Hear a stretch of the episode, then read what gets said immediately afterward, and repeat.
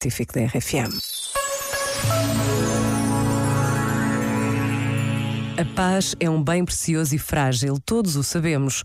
Mas passar das palavras e das ideias, passar à vida concreta e destruída de milhões de pessoas, é um passo enorme nesta ideia teórica do valor da paz. O tempo que vivemos encarregou-se de tornar evidente o que pode acontecer quando se coloca a paz num plano secundário, face ao exercício de um poder autoritário e da destruição massiva da vida. Por vezes, basta a pausa de um minuto para nos unirmos ao mundo, aqui e agora, numa verdadeira oração pela paz. Pensa nisto e boa noite. Este momento está disponível em podcast no site e na app.